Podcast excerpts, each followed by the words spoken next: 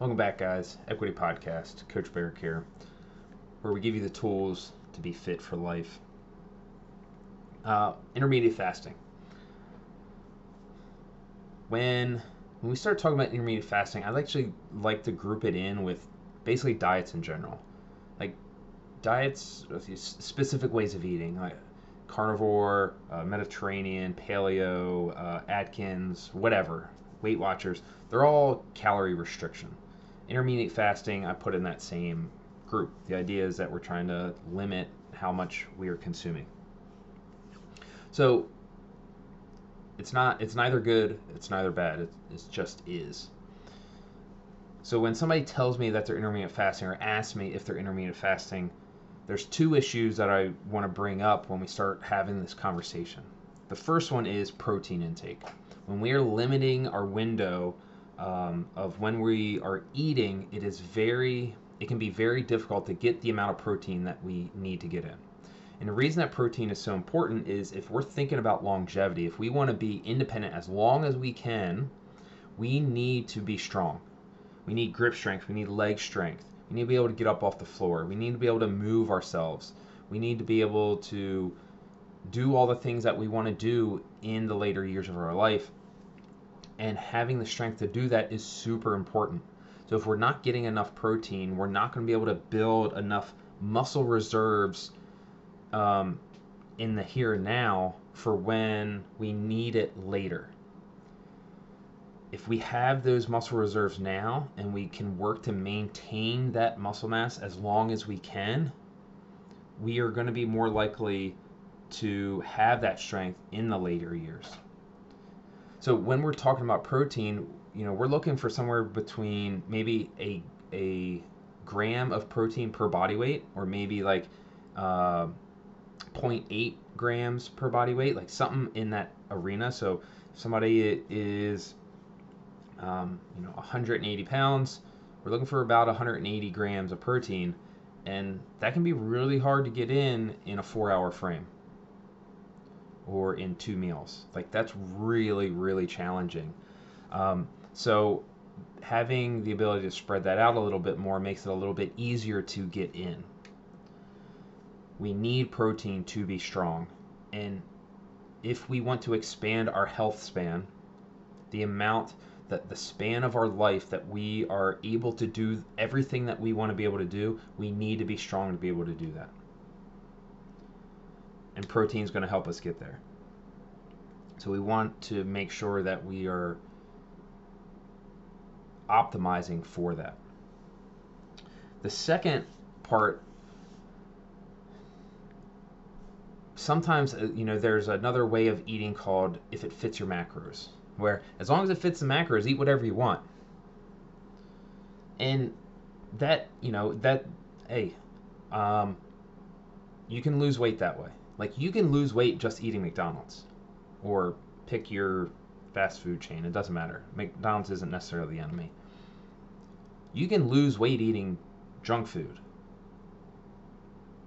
The problem is, what is your body composition going to look like? How are you going to feel? That is going to be drastically different. So, sure, you can just restrict your eating and still lose weight, but how are you going to feel? Um, what's your body body composition going to look like?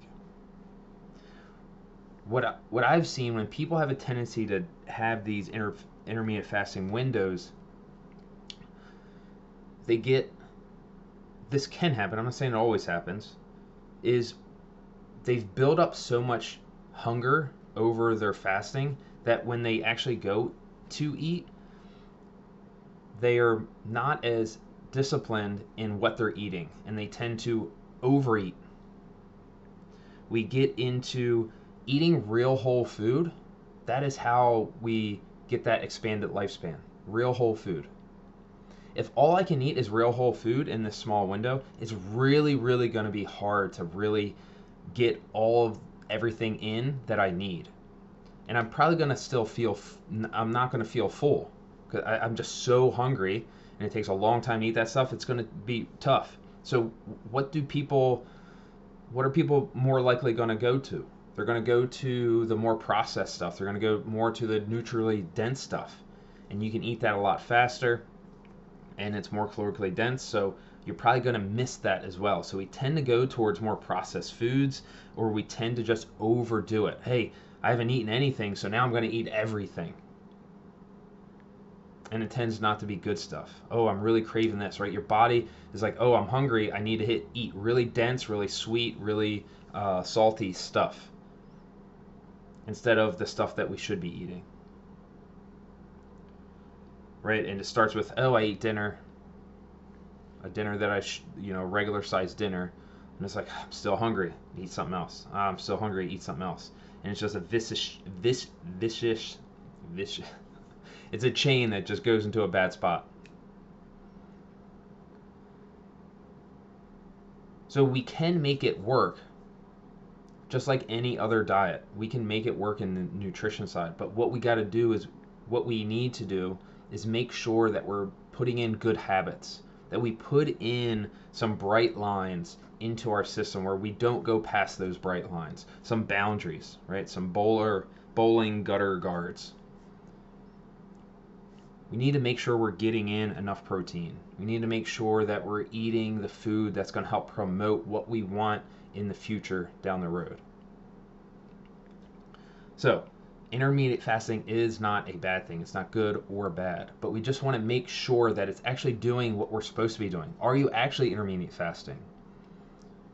Is it doing the things that it's actually supposed to be doing? Or would just eat eating 3 to 4 meals a day throughout the day actually be a better solution? It could be, or it could not be. with all that being said, if it's something that excites you, if it's something that like, yes, this just totally makes sense to me, then we can make that work. We can make sure it does. Uh, it we can make sh- it. It can do the things that it's supposed to do, and we can get to the results that we want to get to. But it's not this cure-all. Just like any other diet isn't a cure-all. It's the habits that we do consistently over time that are going to get us the results that we want.